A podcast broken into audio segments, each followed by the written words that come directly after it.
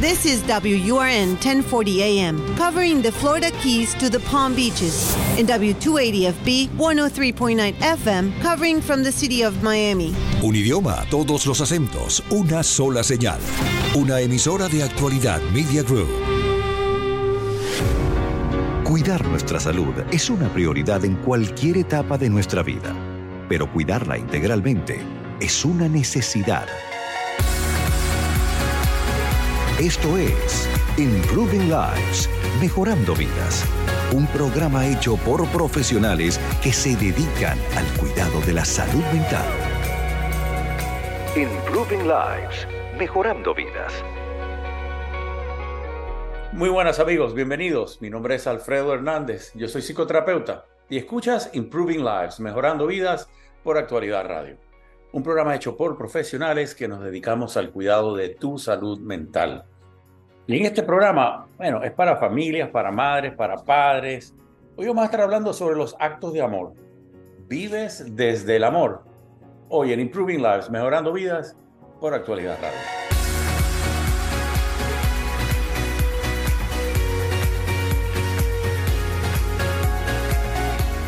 Qué bueno que estás con nosotros. Recuerda, nos puedes escuchar a través de internet www.actualidadradio.com. También si bajas la aplicación en tu teléfono celular, Actualidad Media Group, de esa forma puedes escuchar no solamente este programa, sino toda la programación de Actualidad Radio. Facilito, Actualidad Media Group. También si quieres escuchar este programa o otros programas que hayas escuchado nuestro y quieres quizás sugerirle a alguien un tema, puedes ir al canal de Alfredo Ayuda en YouTube Alfredo ayuda todos juntos y bueno, envíales el enlace. O puedes quizás encontrar algunas de las respuestas a, dudas que te quedaron al escuchar el programa. Ahí lo tienes. También en redes sociales, arroba Alfredo Ayuda en Twitter, en Instagram. Pero bueno, Susana, ¿cómo le entramos a ese tema eh, de esto de la familia? Porque ahí estás tú. Este, este es tu, tú perteneces a este cohort. Este es el tema donde yo vengo como mamá y me siento identificada en todo lo que vamos a estar hablando en el día de hoy, compartiendo, porque siempre digo que no se da lo que no se tiene y a veces hay personas que escuchan esto y como que no se detienen a internalizar, pero como que no doy lo que no tengo. Bueno, si yo no tengo amor hacia mí, si la persona no sabe lo que es querer, no puede darle amor a otros. De allí la importancia de este programa del día de hoy que ustedes van a estar escuchando y al que hemos llamado actos de amor. Viven ustedes desde el acto de amor, ustedes sienten lo que hacen con amor esa es la idea del programa de hoy. Está interesantísimo y va desde el amor que sentimos por nuestros hijos, desde cómo hablamos con amor hacia ellos y desde cómo incluso hacemos nuestro trato con nuestra pareja. Es decir, cómo nuestro entorno familiar se relaciona y cómo nosotros tratamos de balancear todo para que ese entorno sea amoroso. A veces es difícil Créanme, como mamá lo puedo decir, cuando estamos con estos horarios a veces apretados, con la dinámica del día a día, cuando tenemos que balancear entre el entorno, entre el trabajo, entre la realidad y entre lo que es cuidar hijos, ay, yo sé que más de una mamá en este momento va a estar diciendo, así soy yo y levantando la mano, pero podemos tener siempre ese amor allí a la mano. ¿Cómo lo hacemos? Hoy en este programa ustedes pueden participar a través de arroba Alfredo Ayuda y allí pues hablar un poquito de cómo lo hacen en casa y compartir con nosotros. Ahí, Susanita, gracias como siempre. La verdad que presentas el tema, lo complejo del tema y a la misma vez no es tan complicado, yo creo, cuando uno lo ve partiendo del, de ese punto del corazón del amor, ¿no? Eh, y, vamos a darle ya la bienvenida de una vez a la invitada. Esta es eh, para las personas, yo creo que la gran mayoría de la audiencia la conocen, ¿ok? Eh, pero para las que no las conozcan, son de las personas que yo llamo verdaderos influencers, porque alguien que yo permita que influencie mi vida o que yo permita que influencie la vida de mis hijos, tiene que ser algo, alguien, o debería ser alguien, opino yo, que va a aportar algo positivo a tu vida. Si tú vas a permitir que alguien te influencie, que traiga cosas buenas, digo yo, ¿no? Y eso es quien, en mi opinión, aunque ella es mentora de padres, como la conocemos también, Ana María Franco Villegas, y es conocida en redes sociales como Mamá con Amor. Ana María, qué placer tenerte acá en el programa. Gracias, Alfredo y Susana, por esta invitación tan amorosa. Qué rico poder servir a muchas personas, a muchas familias y a ese niño interior que todos tenemos sin importar la edad que tengamos. ¿Verdad que sí? Y, y, Susanita lo, lo, escribía también y me hizo acordar, yo trabajo mucho con padres que tienen hijos con problemas de abuso de sustancias. Y yo siempre, ellos me dicen, ¿cómo hacemos? ¿Cómo hacemos la intervención? ¿Cómo le digo para que busque ayuda? ¿Cómo, cómo le hablo cuando tiene un problema mi hijo? Y yo siempre, siempre les digo, mira, el punto de partida en tu corazón no puede ser que ya no puedo más, que estoy cansado, que ya no te aguanto, que estoy enojado. El punto de partida siempre tiene que venir del amor. Si tu punto de partida es yo a ti te amo, yo no tolero las conductas tuyas a veces, no estoy de acuerdo en lo que estás haciendo, pero yo a ti te amo tanto que no puedo mirar al otro lado y, e imaginarme que esto no está pasando. Si tu partida es del amor, yo creo que la conversación usualmente va a fluir bien. E, e, eso es mi opinión, como yo lo trato. Ya estamos hablando, claro, adolescentes, ¿no? La mayoría de las veces, o adultos jóvenes. Pero para ti, o sea, mamá con amor, me imagino que ese punto de partida es importantísimo, ¿no? En todo lo que tú ves. Así es. Nosotros hemos como sociedad avanzado en muchísimas cosas y una de ellas es en hoy poder tener tanta evidencia científica e información al alcance de, no, de cualquier persona un clic. Sin embargo, nos hemos desconectado un poco de ese sentir individual del que cada ser humano está equipado y al que pocas veces hoy le hacemos pues caso gracias a esta era de la sobreinformación. Entonces es lindo cuando podemos volver a reconectar con eso que está dentro de nosotros, con que tengamos esa convicción de que todos somos muy buenas personas, que a veces tenemos momentos difíciles, que nuestros hijos son buenas personas, que también tienen momentos difíciles y que el amor es el principio que gobierna nuestras vidas por excelencia, aunque un poco esa información y esa era en la que vivimos nos convenza de que es el miedo. ¿Sabes? Y son dos motores muy poderosos. Entonces, por eso es mamá con amor, porque es desde ahí, desde el amor, desde donde salen todas las enseñanzas posibles que suenan muy etéreas, pero que todos los días tratamos como de aterrizar a situaciones cotidianas y a emociones pequeñas para poder que ese sea es el filtro efectivamente de nuestras vidas. Y, yo me pregunto a veces, ¿y qué ocurre que no podemos estar en sintonía con, esa, con ese amor, con esa compasión, con esa misericordia que debemos de tener como padres, ¿verdad? Eh, y, y, te escuchabas hablando y mencionaste el miedo. Y yo en la mayoría de los padres que veo tratando los problemas, claro, de salud mental más severos, ¿no? Ansiedad, depresión, intentos de suicidio, cosas como esta, eh, es el miedo de los padres, ¿no? Y escucho mucho a las mamás que sin querer eh, causan eh, a veces ansiedad en sus hijos porque el mensaje que le dan es que el mundo es un lugar peligroso. Entonces, ten cuidado, no te vayas a caer, no te golpees, llámame cuando llegue, mira que, la calle es peligrosa, que no te vayan a hacer daño. Entonces, eh, estamos nosotros hay veces manejando la situación con nuestros hijos de un punto de vista del partiendo del miedo a lo mejor. ¿Ves eso con frecuencia también? Claro, Alfredo, y es que finalmente nosotros estamos biológicamente programados para resolver amenazas y para garantizar la supervivencia. Y en ese énfasis que, en el que hacemos a nivel científico de la configuración misma del cerebro, estamos programados para defendernos todo el tiempo del ambiente en un, en un principio era pues de tribus, de animales salvajes, del clima que acaba con las cosechas, pero hoy cuando gozamos con un montón de garantías como el techo, la alimentación, nuestra integridad física, seguimos con ese nivel de reactividad, con ese nivel de miedo y con ese nivel de querer o ilusoriamente controlar el ambiente que no es más que puros estímulos a los que podríamos conscientemente manejar sin perder esa calidad de vida, de que siempre tenemos esa sensación de que algo va a pasar malo, algo nos va a lastimar, alguien nos está atacando y de vivir en esa defensiva que, bueno, vivieron nuestros antepasados cavernícolas, pero que ya no es necesario vivir ahí, que podemos vivir desde el amor sin dejar de ser prevenidos, que podemos vivir desde la gratitud sin que eso implique que no haya momentos difíciles y que podemos navegarlo todo desde un lugar de seguridad interior y no exterior. Y lo describes muy bien porque en verdad es un mecanismo de sobrevivencia, eh, que tenemos que identificar los peligros, los riesgos que siempre van a haber en la vida, pero han ido cambiando y se han ido transformando, ¿no? Eh, la, parte esta evolutiva que tú tocas es, muy cierta y aquí entonces viene el tema de la familia, que ha, también eh, sido parte de esta, este proceso evolutivo, de esta transformación que es inevitable, la sociedad, el ser humano eh, hemos cambiado de, tanto de cosecha o de ir a, cazar, eh, ahora, bueno, cazamos en el supermercado, ¿no? No, no tenemos que salir a buscar alimentos, eh, lo compramos. Entonces, también ha cambiado no solamente los temas de seguridad, como tú describías, ya no es el, el oso que me pueda comer o el tigre que me pueda atacar. Eh, de la misma manera, la familia ha cambiado, ha ido evolucionando.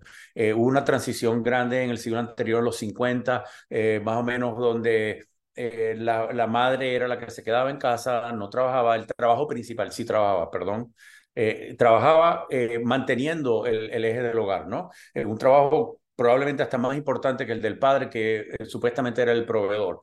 Entonces la mujer sale a la calle, se acepta ya la mujer a estudiar, eh, a trabajar, estamos compitiendo todavía por eh, salarios que sean iguales, aunque todavía no estamos ahí, pero el punto es la dinámica de familia se ha ido transformando también. Ese bloque central de nuestra sociedad se ha ido transformando. Vimos donde antes el tema eh, al final, bueno, no, en la tercera, cuarta parte del siglo anterior, eh, el divorcio no, no, no era aceptado. Luego vimos que hoy en día eh, mm, es un poquito más de la mitad de los matrimonios terminan en divorcio, o sea, el 51% es la última estadística que leí. Eh, eh, eso ha cambiado la fibra de nuestra sociedad porque ha cambiado este bloque esencial. Entonces ya no es papá trabaja, mamá se encarga en casa, ahora es mamá y papá trabajan.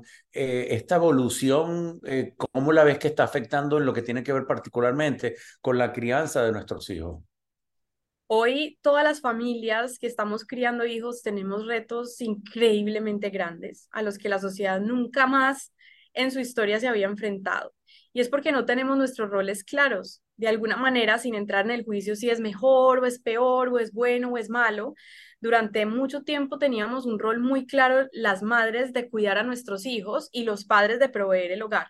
Y eso era tan claro que cada uno no estaba gastando en energía, en qué porcentaje de servicio de protección tenía que destinar a su hogar, sino que cada uno se especializaba en ese simple rol que pues le, le configuraban, digámoslo así, desde el género. Pero ahora, como todo es posible, como las mujeres podemos proveer mm, hogares y los padres pueden cuidar niños, estamos compitiendo entre nosotros por quién hace mejor qué o a quién le delego más de lo que yo puedo eh, hacer, pues por un, simple ahorro de energía, ¿no? Entonces estamos enfrentados en ese rol de que, claro, yo quiero trabajar, pero esto es para mí, esto no es para la familia, o esta porción sí lo es, pero entonces tú tienes que paternar y yo también tengo que maternar y nos peleamos nos, mm, yo digo que es, como si prendiéramos un, un taxímetro, un conteo de cuántas horas yo lo hago y cómo lo hago y yo pretendo que tú equipares exactamente el equipo y eso no existe. El equipo de fútbol, cada uno tiene una función especial para la cual es buenísimo y no se pelean todos por ser pues el mismo, la misma posición, ¿no? Todos el arquero, todos el delantero.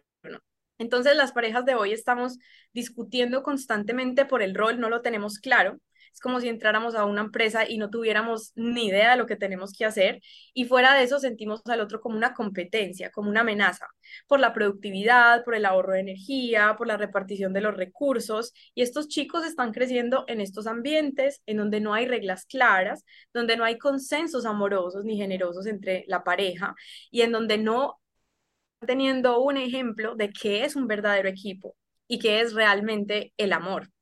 El amor implica un servicio que hoy pocas personas están dispuestas a pagar. El amor mm. implica esa tolerancia hacia el otro. Pocas personas estamos dispuestos a tolerar al otro. Y en donde los chicos están viendo esa rivalidad de yo lo hago así y él lo hace así y no hay punto medio. O te acoges a mis verdades o yo me acojo a las tuyas, pero no podemos llegar al consenso, a la convivencia, a realmente transitar el camino del medio, que es no hay que cambiarse de esquina, no hay que transformar quién soy yo en mi esencia, pero sí tenemos que aprender a llegar a acuerdos y a convenir pues este norte que trazamos como familia. Y mira que viene incluso implícito en los contenidos de entretenimiento, de libros y de todo lo que hay eh, en los que crecimos bajo, esa, bajo ese esquema. La sirenita no pudo tener un pie humano y una aleta, no, tuvo que convertirse del todo a las verdades del otro. Y así todo el contenido con el que crecimos fue o te acoges a las verdades o se rompe, porque no hay una posibilidad de llegar en el punto medio. Entonces estos chicos de hoy crecen en una bifurcación de las verdades, en donde es o todo o nada, en donde es o lo tuyo o lo mío, y en donde no hay el amor, que es lo que nos une, lo que entiende que somos uno solo como sociedad, que solo podemos hacerlo como comunidad si nos sentimos parte del otro y que más importante aún, todo eso que nos molesta del otro está en nosotros como observador, porque si no, no pudiéramos sentirlo, no podríamos verlo. Ay, me encanta. Me tienes aquí tomando nota. Eh, hay tantos puntos eh, interesantísimos que quiero desarrollar contigo, el punto del servicio, la tolerancia, el cómo llevar a esta, llegar a esta convivencia que tú describes. Y, es que es tan serio. Yo le digo, yo soy acá supervisor clínico, y yo le digo a, mis, eh, a, los internos la importancia del amor en la compasión dentro del punto de vista de la psicología. Es tan importante, es tan poderoso que a veces no nos damos cuenta. Y, lo que tú describías es muy cierto. y a veces entramos a la familia o el matrimonio pensando que yo voy a hacer 50% y 50% y estamos midiendo en ese metro que tú estabas describiendo, ¿no? Eh, y uno, la mentalidad que uno tiene que entrar al matrimonio o a la pareja o a una relación es que yo voy a dar el 100%. Y si yo voy a dar el 100% y tú das el 100%, el 100% siempre va a estar sobrando. Entonces vamos a estar sobrados porque yo me voy a sentir como, caramba, que agradecido estoy de todo lo que tú aportaste en vez de ver si fuiste, eh, diste la mitad y yo la otra mitad, vamos a estar cortos siempre. Y ahí es el, esa es una de las peores fórmulas que hay cuando uno entra en una relación. Pero ya, ya estando en una relación empiezan a cambiar también las dinámicas. La pareja y al principio es el amor, el, eh, la parte eh, física, ese deseo, y, luego vienen los niños y ahí es que se convierte en familia, ¿no? Y ahí vienen los demás retos, donde ya el tiempo para la pareja no existe igual y hay que compartirlo de otra manera. Y ahí vienen las otras obligaciones que son tan importantes dentro de la dinámica de familia. Ahí se pierde con facilidad también el, eh, el foco de que el amor tiene que ser este punto de partida. Porque uno de los, una de las cosas que a mí más me llamó la atención de, de tus redes sociales y fue cuando yo le comenté a Susana, hablaste en uno en particular sobre el sacrificio y, te, hace, y, te lo digo con, toda humildad. La verdad que aprendí mucho de ti porque en ese momento se me había olvidado la palabra sacrificio de dónde viene, ¿no? El sacro oficio. Y te estoy citando, ¿ok? Claro, esto lo aprendiste tú también de otro lugar, pero bueno, contigo fue que eh, la primera lo escuché y fue como que un momento de claridad me vino a la mente. Eh, ayúdanos a entender un poco esto, porque cuando entramos pensando que yo hago 50 y 50 y nos quedamos cortos y ahí viene el conflicto, se nos olvida la importancia que dentro del amor existe lo que es el sacrificio. Elabóralo un poquito, porque yo sé que esto tú lo manejas muy bien. Bueno, en lo que venimos hablando, mm, estos dos conceptos como feminismo y machismo hoy también marcan mucho nuestras ideas como pareja. Y entonces creemos las mujeres que si prestamos un servicio a nuestra pareja hombre, estamos favoreciendo ese patriarcado o ese machismo que durante mucho tiempo, pues nuestras antecesoras han luchado eh, grandemente por nuestros derechos. Sin embargo, si volteamos la ecuación, es decir, si el hombre es quien nos sirve hoy, entonces es un superhombre, si el hombre nos cambia la llanta del carro es un superhombre, si va y lleva a los niños a las clases es un superhombre y no nos damos cuenta que estamos invirtiendo ese concepto de feminismo que en sus orígenes no tenía nada que ver con el machismo sino con esta posibilidad de las mujeres de ser equitativas en la sociedad y competentes en la sociedad. Lo estamos llevando a ese extremo que hoy sí es el machismo para nuestra sociedad. Entonces estamos pensando que porque estamos contemplando a la pareja, porque lo estamos mimando, porque lo acariciamos, porque le servimos de alguna otra manera, estamos traicionando las libertades de todas esas mujeres que lucharon por nosotros sin darnos cuenta que sí esperamos eso de parte de ellos, sin darnos cuenta que sí esperamos que ellos tengan detalles bonitos con nosotros, palabras de afirmación importantes, que nos estén reforzando esa imagen que tenemos otras mismas. Entonces, cuando em, el amor es sacrificio, es el sacro oficio, el oficio sagrado de servir, porque el amor es un verbo, no es un sustantivo. El amor es accionar hacia hacer algo, no ser alguien, hacer algo por el otro o por mí mismo.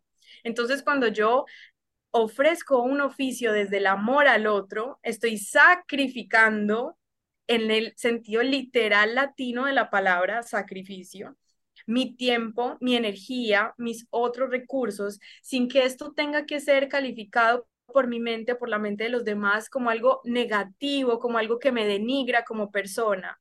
Si yo pienso que soy la protagonista de mi vida y de mi historia en el siglo XXI, yo decido en qué emplear esa energía, ese amor, ese recurso que yo tengo.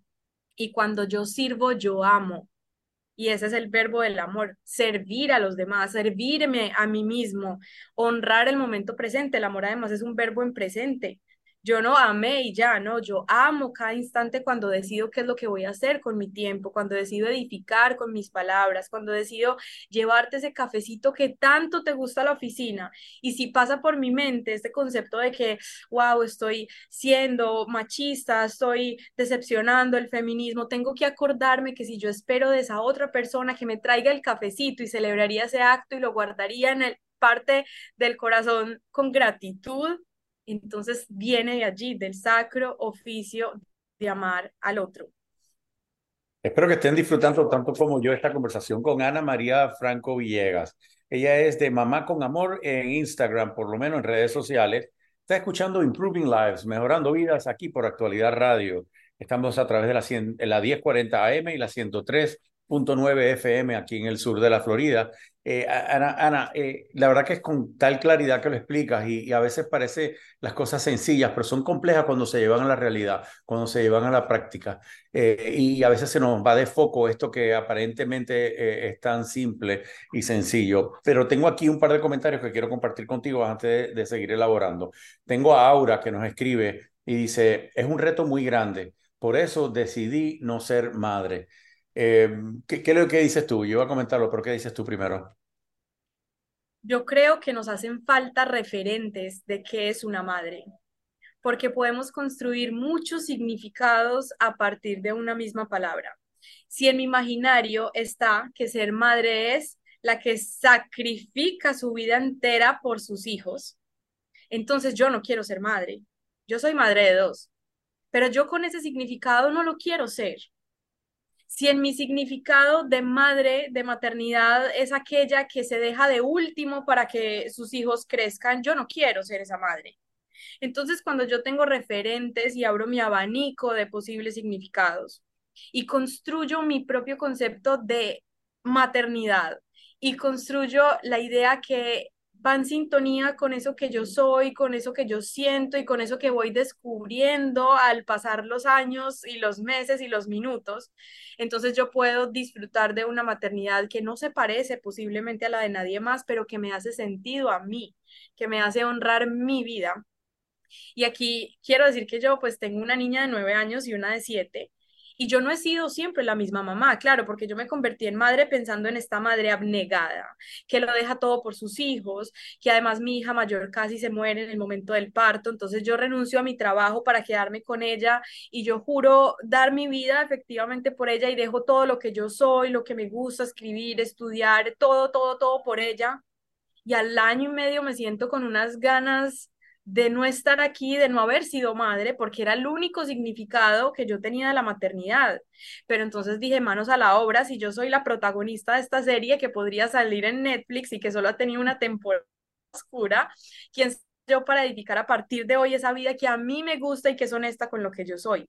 Y entonces se crea esta nueva versión de madre que pasa un buen tiempo con sus hijas, claro que sí, pero que también tiene una vida aparte y una vida preciosa, con amigos, con hobbies, con lecturas, con escrituras, con trabajo, una vida que me apasiona y una vida que está siendo referente para mis hijas, para que no construyan esa maternidad con el único significado de haber tenido una madre abnegada, sino que tengan como referencia una maternidad que le da espacio a la propia, en la que ellas saben que son tal vez la parte más importante de mi vida, pero no la única, y que ellas no son mi trofeo.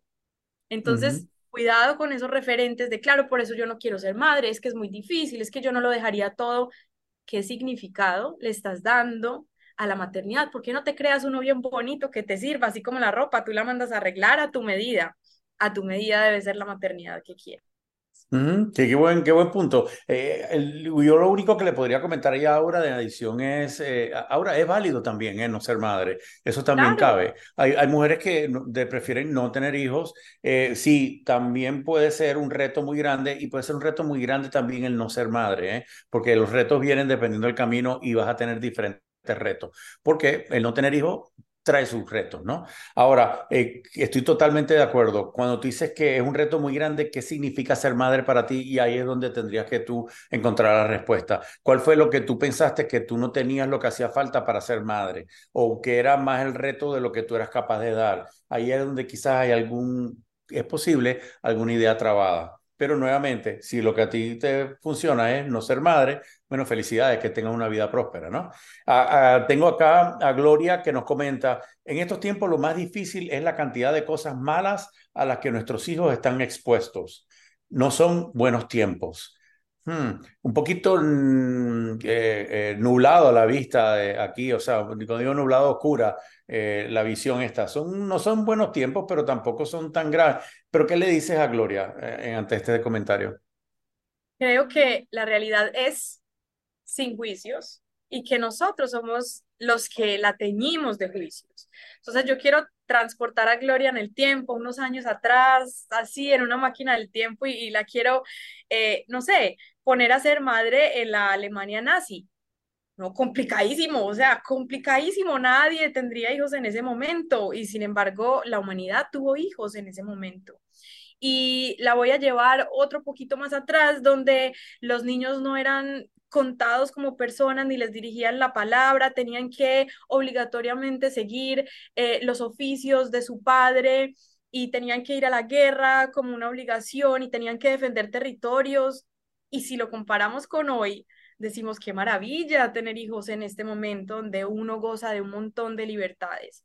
Entonces la realidad es, y nosotros lo teñimos con nuestros juicios, habrá retos propios de momentos históricos precisos, como en la vida misma, pero hoy yo creo que son muchísimas las ventajas con las que contamos no solo los padres, como información, evidencia científica, mentores, coaches, consultores, psicoterapeutas y otros, sino también los hijos como recursos, pues así de, de tener amigos, tecnología, información, educarse, elegir, mejor dicho, para mí es el mejor momento del mundo para nacer. Además, es importantísimo que tus hijos sientan eso, que tengan expectativas de que el futuro no es algo horrible y es dificilísimo lo que viene. Tienes que darle la esperanza. Eh, yo soy de los que creo mucho también, como te decía antes, en esta generación. Yo opino de que ellos tienen más intuición, son más genuinos en quienes son, eh, son tienen más comodidad en expresarse, eh, expresar su individualidad. Eh, creo que también son más conscientes del planeta, de la sociedad. Eh, ¿Tiene sus retos? Absolutamente. Y todas las generaciones pensamos que nuestra generación era mejor que la que viene, ¿ok? Esto le pasa a todos. Y siempre, yo me acuerdo de, las épocas antes, o sea, que Elvis Presley que, que bailaba de una manera que era demasiado provocativa, ok. Y hoy están criticando los vestuarios, están eh, criticando la música. Yo creo que las generaciones que, que, van pasando no saben a veces otorgar el batón a la nueva generación de una manera con dignidad y lo que hacemos es tratar de criticarlos y, y censurarlos en vez de abrazarlos y, animarlos a que hagan todo lo mejor que ellos puedan hacer en, este futuro, ¿no? En, lo que tienen por delante. Em, estamos llegando al final de la primera parte. Cuando regresemos, eh, quiero que nos compartas un poco más entonces ya más específicamente y, y qué hacemos. ¿Qué hacemos para yo poder eh, llevar el servicio con tranquilidad, eh, tener más tolerancia? Eh, ¿Cómo llegar a ese consenso que es tan necesario en la familia? pero antes de ir a la pausa, cuéntame un poquito. sé que eres muy activa en redes sociales. Para las personas que no te conozcan, ¿cómo te pueden contactar? ¿Cómo te pueden seguir? ¿Qué es lo que estás haciendo en este momento? Bueno, Alfredo, yo estoy en redes sociales, en TikTok e Instagram principalmente como arroba mamá con amor así pegadito. Y bueno, todo el tiempo estoy allí brindando información sobre etapas precisas, sobre cómo navegar los días siendo padres, hablo mucho del papel de la mujer, hablo de las relaciones, de la vida cotidiana con elementos y herramientas valiosas para todos. Excelente y la verdad que los exhorto a que el que ya no, no lo siga aún, eh, que lo haga, porque la verdad que sí, y lo hace de una manera tan simple, lo explicas tan elocuentemente y de manera práctica, así que mamá con amor. Eh, vamos a una breve pausa y regresamos. Gracias.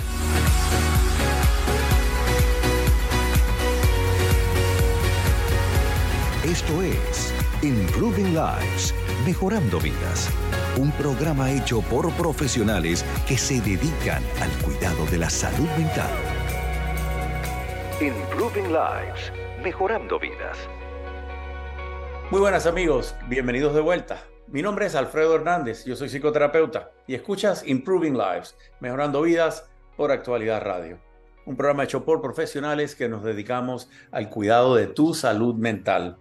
Y hoy estamos hablando sobre los actos de amor. Vives desde el amor. Cómo llevar la familia, cómo poder tener una familia, eh, en verdad como todos deseamos llevarla, ¿no? Disfrutar de ella, poder proveer un ambiente a nuestros hijos que que se desarrollen en su potencial y encuentren ellos también cómo, cómo descubrir su propia felicidad, ¿no? Y nos acompaña hoy Ana María Franco Villegas, que es eh, mentora de padres, yo digo influencer, eh, en Instagram, en TikTok y en Twitter aparece como Mamá con Amor, así corrido todo, Mamá con Amor. Ana María, eh, en esta segunda parte, como te mencionaba, quería un poco llevarlo entonces a la práctica. Hablamos eh, discutiendo qué era el sacrificio, cuál es el rol de la familia, un poco la parte evolutiva de cómo nos hemos ido transformando, la importancia del partir desde el amor, eh, pero cuando esto no ocurre, eh, trae problemas serios a la familia y a los, y a los niños, porque cuando hay desamor o desarmonía, eh, cuando hay conflicto, cuando los roles no están, eh, no se asumen con la dignidad que uno debe, cuando no tenemos eh, esa, el compartir en familia, esa colaboración que debe existir entre papá y mamá, los hijos van a sufrir. Pues, y, lo vemos acá en, sesiones, ¿no? Terminan con ansiedad, depresión, con, desarrollan problemas de salud mental que van más allá de lo que es la genética, ¿no? pero, ¿cuál tú crees que sería la herramienta más importante que debería enfocarse una pareja joven o una mamá que está teniendo problemas? ¿Cuál sería? Yo digo siempre, ¿cuál es el eh, mínimo esfuerzo, máximo retorno? ¿Qué es lo, el primer paso que yo puedo dar para obtener resultados de vuelta? ¿Qué consejo es el primero que tú le darías? Bueno, yo creo que hay que hacer un viaje en tres dimensiones. Y uh. no me gusta nada flash porque esa inmediatez es la que está acabando precisamente con la necesidad de que hay que hacer un esfuerzo para poder vivir bueno. Entonces voy a tratar de no extenderme, pero es una intervención en tres dimensiones que no es compleja, como no lo ha sido nada esta conversación, es aplicable al día a día. La primera dimensión es el pasado. Y el pasado es importante porque yo tengo una referencia de qué es el amor de pareja gracias a que cuando niña viví en un hogar con uno, dos o más adultos y entre ellos tejían una dinámica. ¿Por qué es importante ir al pasado? Porque esto es lo que yo tengo como mi verdad. Si yo tuve un padre que era proveedor y una mamá que se quedó en casa y obedecía al padre, lo que yo voy a esperar es que se replique o le huya a esa dinámica hoy. De ninguna de las dos maneras estoy siendo consciente. Simplemente estoy o siguiendo el patrón, o sea, tengo una pareja que quiere proveer y quiere que yo me quede en casa y no haga absolutamente nada. O le huí al patrón, es decir, yo soy la proveedora y quiero que el otro esté ocupándose de lo que se ocupaba mi figura materna. Entonces, hoy como padres estamos programando a nuestros hijos en esa primera etapa que se llama la infancia, para que ellos entiendan que eso que están viviendo hoy es su verdad. Por eso mucha gente dice, no, no importa, porque tengo que cuestionarme todo y no hay que estudiar para ser padres, no vale la pena pensar en eso. Estás programando el GPS de la vida de tu hijo para que él normalice o no le parezca normal ciertas cosas. Entonces, ese viaje al pasado compromete entender tu propia historia, cómo fueron tus padres, cómo fue la relación que ellos tenían, que era amor para ellos, cómo se compaginaban, cómo se apoyaban, eran o no un equipo, qué se tejía en ese hogar, en esa pecera en la que nadaste tú en tu infancia. Y una vez hayas hecho eso, tienes que ver la de tu pareja, que posiblemente es una pecera como de otro océano diferente. Y entonces desde ahí entender la historia te va a hacer con compasión, no con juicio, con compasión ver desde dónde están llegando tus expectativas y las de tu pareja. porque tú estás reclamando eso que tuviste o no tuviste de niño. Entonces somos dos niños que hoy somos adultos, somos dos niños enfrentados en yo quiero mi juguete y el otro yo quiero el mío. Y esa es la pelea que, que tenemos. Ahora, una vez hayamos ido al pasado, hayamos sanado esa herida que tenemos de la infancia, de ese matrimonio, de esa pareja que vimos o de esa ausencia que tuvimos, podemos ir luego al futuro, todavía no al presente, al futuro y decir, ¿cómo quiero yo que vivamos en 30 años? ¿Cómo quiero que mis hijos construyan sus propias parejas o familias? ¿Qué es lo que quiero tener yo con este ser humano que es mi pareja en común en 30 años? ¿O es lo único que tenemos en común los hijos? o un trabajo de día a día súper ajetreado, pero no estamos construyendo como una pareja que se va a quedar luego con el nido vacío. Y entonces que hagamos una lista de todas las habilidades que nos parece importante empezar a cultivar desde hoy, desde el presente, que es el terreno abonado y provechoso de lo que queremos en el futuro. Y también que piense cómo quisiera que mis hijos vivieran una relación de pareja. ¿Estaría conforme con que mi hijo buscara una pareja como lo soy yo hoy para su padre?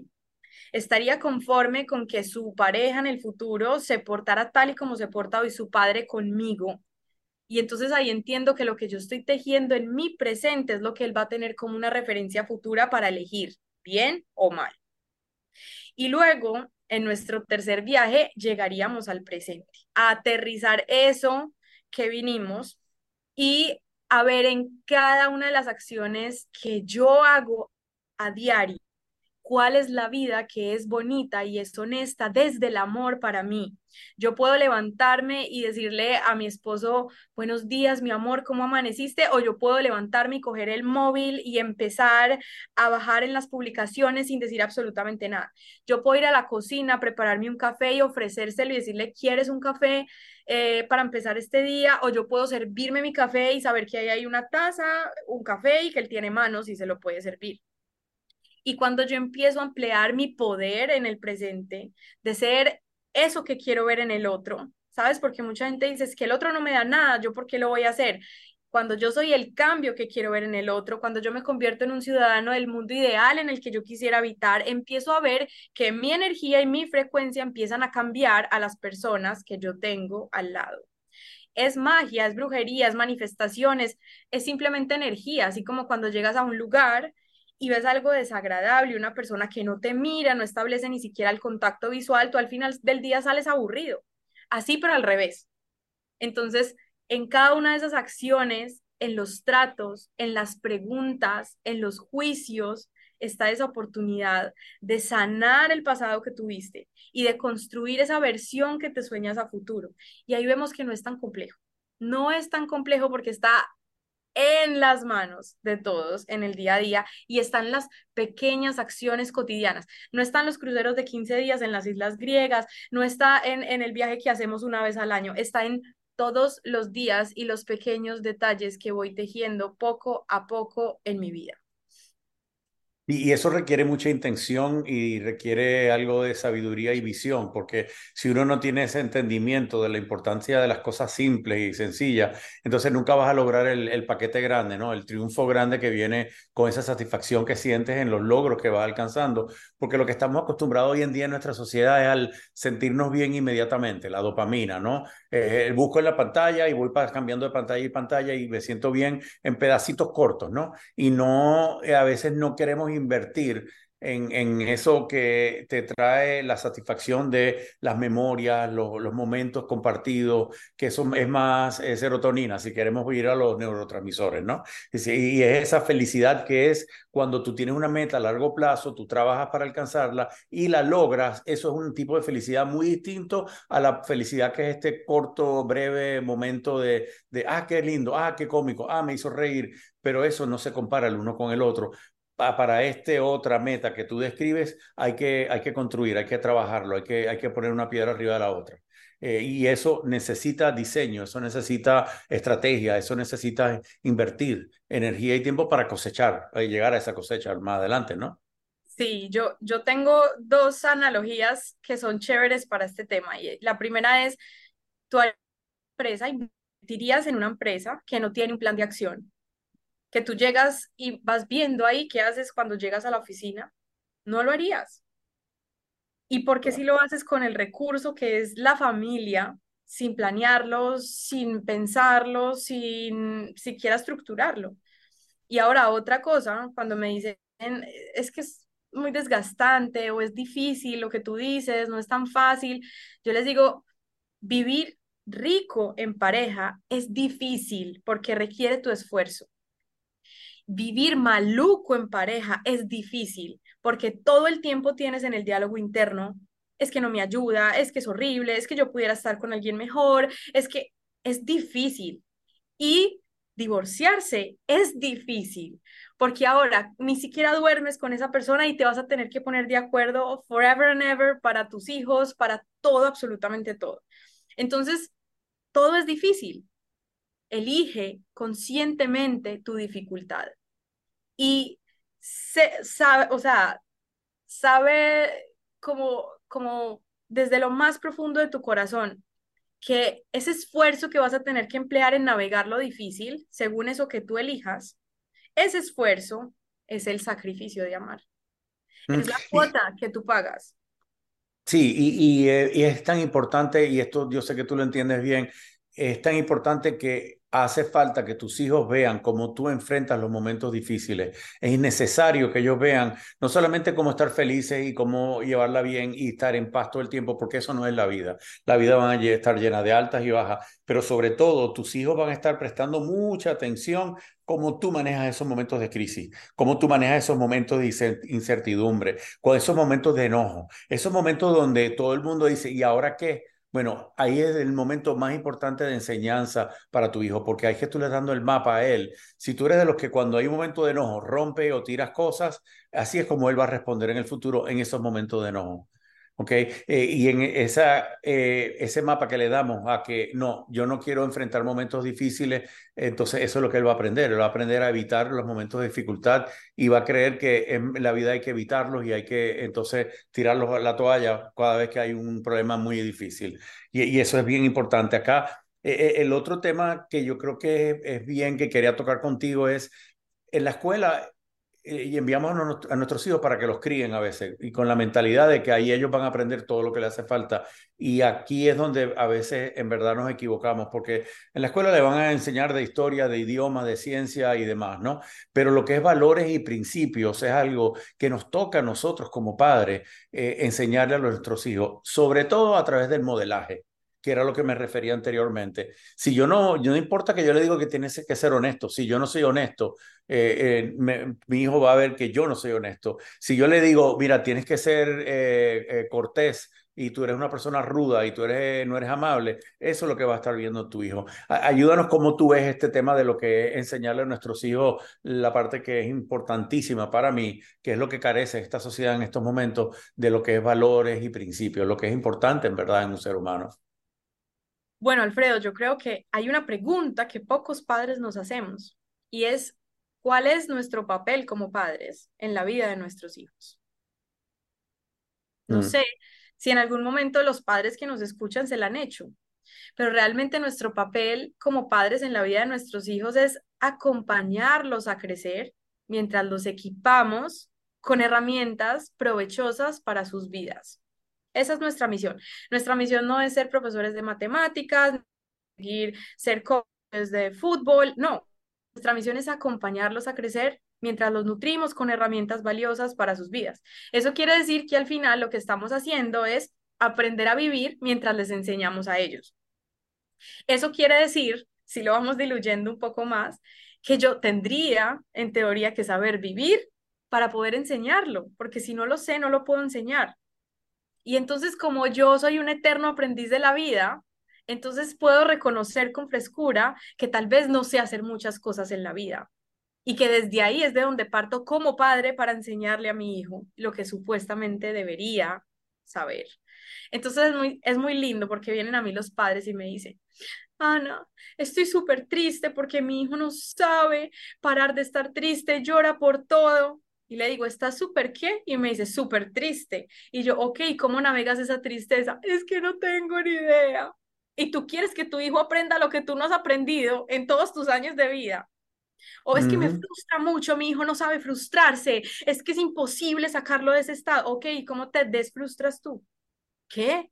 ¿Cómo así yo? Tú estás frustrado, tu hijo está frustrado. ¿Cómo le vas a enseñar a desenredar ese nudo si tú como adulto ni siquiera has sido capaz de desenredarlo? Entonces, al final, eh, parte del autoconocimiento, qué tanto me conozco yo, qué tanto sé cómo vivir todas mis emociones sin querer reprimirlas, apagarlas o rechazarlas. Porque cuando siento que solo puedo estar feliz, me estoy perdiendo de todo el abanico de la vida que es navegar la tristeza, la inseguridad, la frustración, los celos, la envidia, la rabia y todas las emociones que tal vez en mucho tiempo no hemos abrazado como se debe. Entonces, al final se trata de eso, de aprender, reaprender y desaprender lo que yo he vivido para poder acompañar a mi hijo a hacerse un camino bonito con lo que él es, no con lo que yo considero que debería ser mi hijo imaginario, no, con lo que él es. Y esto implica conocerme y conocerlo a él como ser humano completamente distinto de lo que yo soy. Mm, qué bien, qué bien lo explicas. Tengo, tengo otra, aquí otro comentario que nos envía Luisa a través de redes sociales. Dice que mi hijo me haga a mí el mismo caso que le hace a su papá. Ese es el reto que me imagino que Luisa está teniendo, ¿no? Que me haga el mismo caso a mí que le hace a su papá. Eso quiere decir que no le hace mucha, mucha caso a Luisa.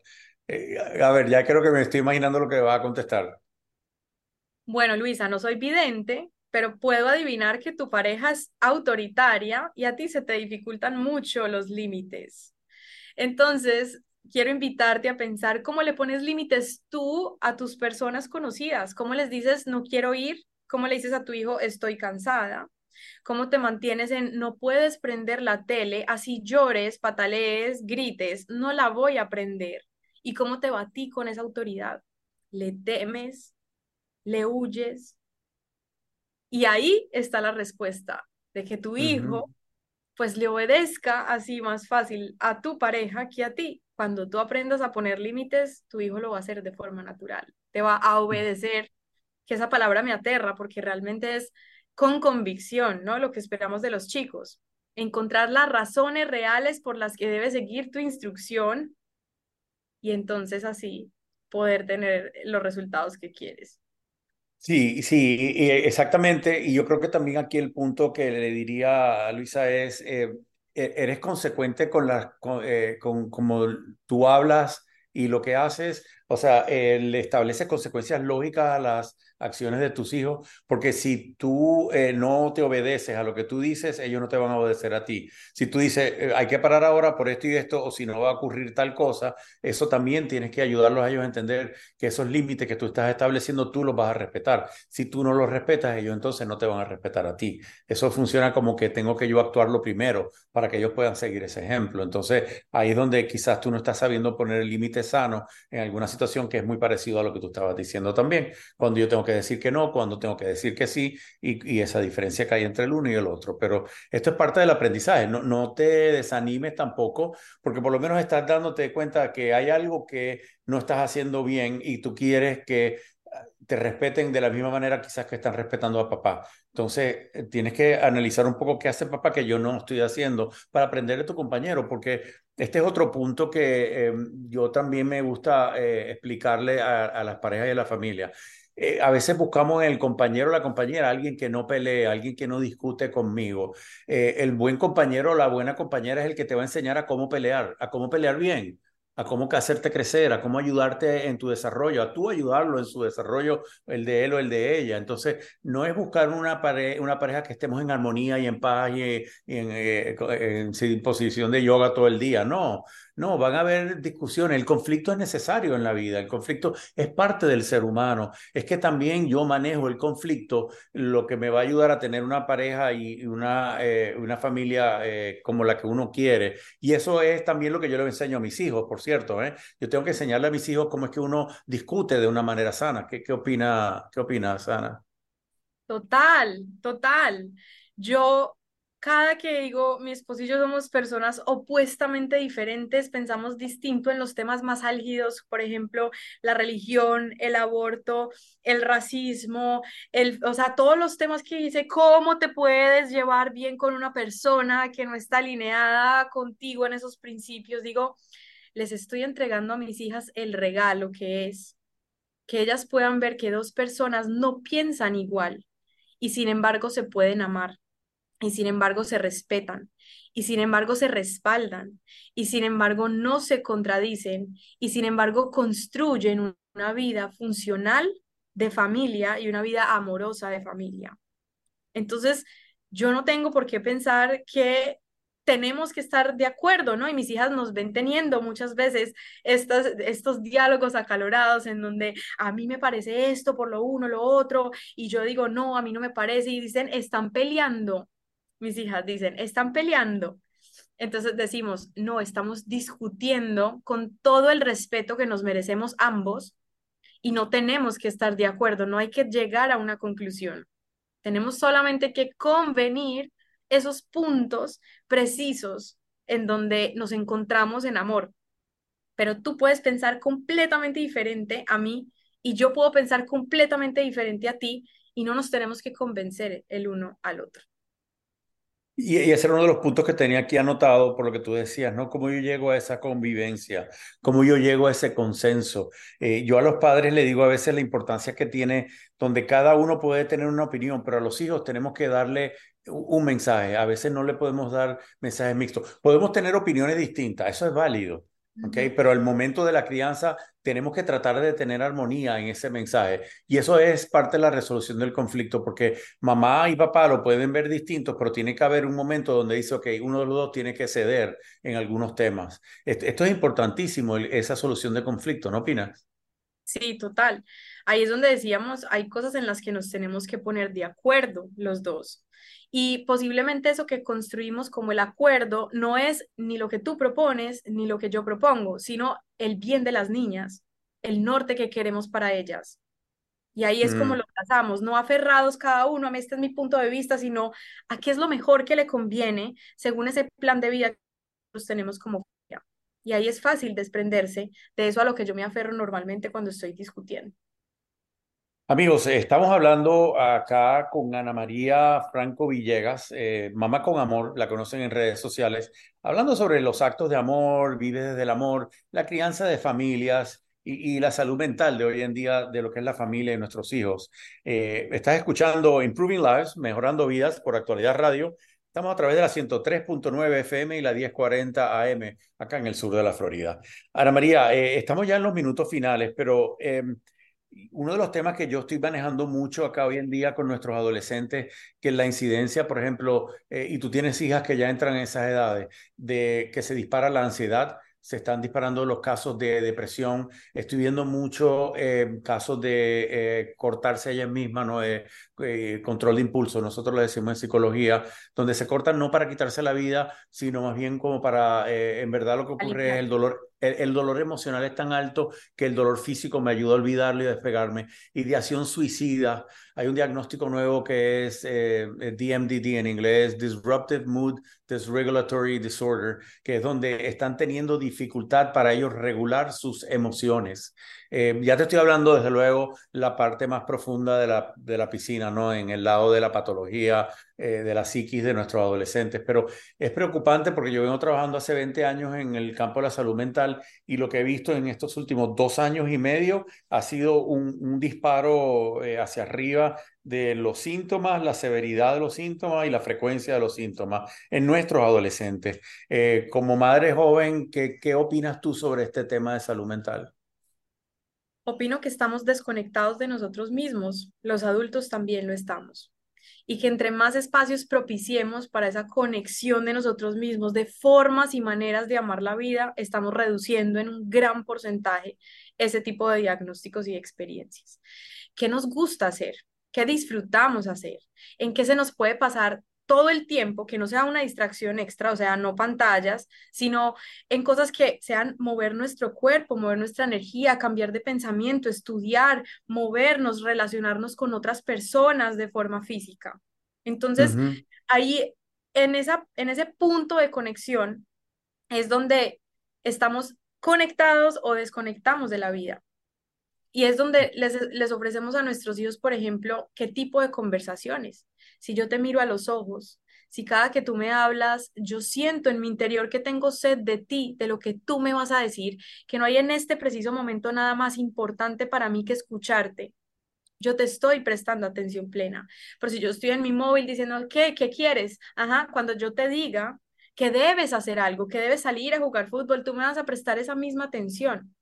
Entonces esa conexión es una necesidad básica tan importante como la comida o como el descanso que estamos desconociendo y estamos delegando los padres en las pantallas. Claro, uno se entretiene, entonces préstale la tablet, préstale el celular, no limites el tiempo. Claro, su sistema cerebral cada vez es más torpe para requerir ese esfuerzo y engancharse con una actividad que le genere conexión porque claro, las relaciones humanas son complejas, hay que hacer un esfuerzo grande para conectar. Entonces, entre más deleguemos eso en las pantallas y en otro tipo de cosas que liberan esas sustancias que tú decías ahorita, neurotransmisores, de, de muy fácil eh, sensación del placer, estamos mutilando a nuestros hijos, los estamos inhabilitando para que efectivamente por ellos mismos tengan que salir a buscar esa respuesta de placer a largo plazo, que son las relaciones personales, que son los hobbies, que son el deporte a nivel eh, de hobby, o sea, tenemos que como padres intervenir la conexión, más que con ellos, con nosotros mismos. Hace mucho tiempo no estamos con nosotros mismos.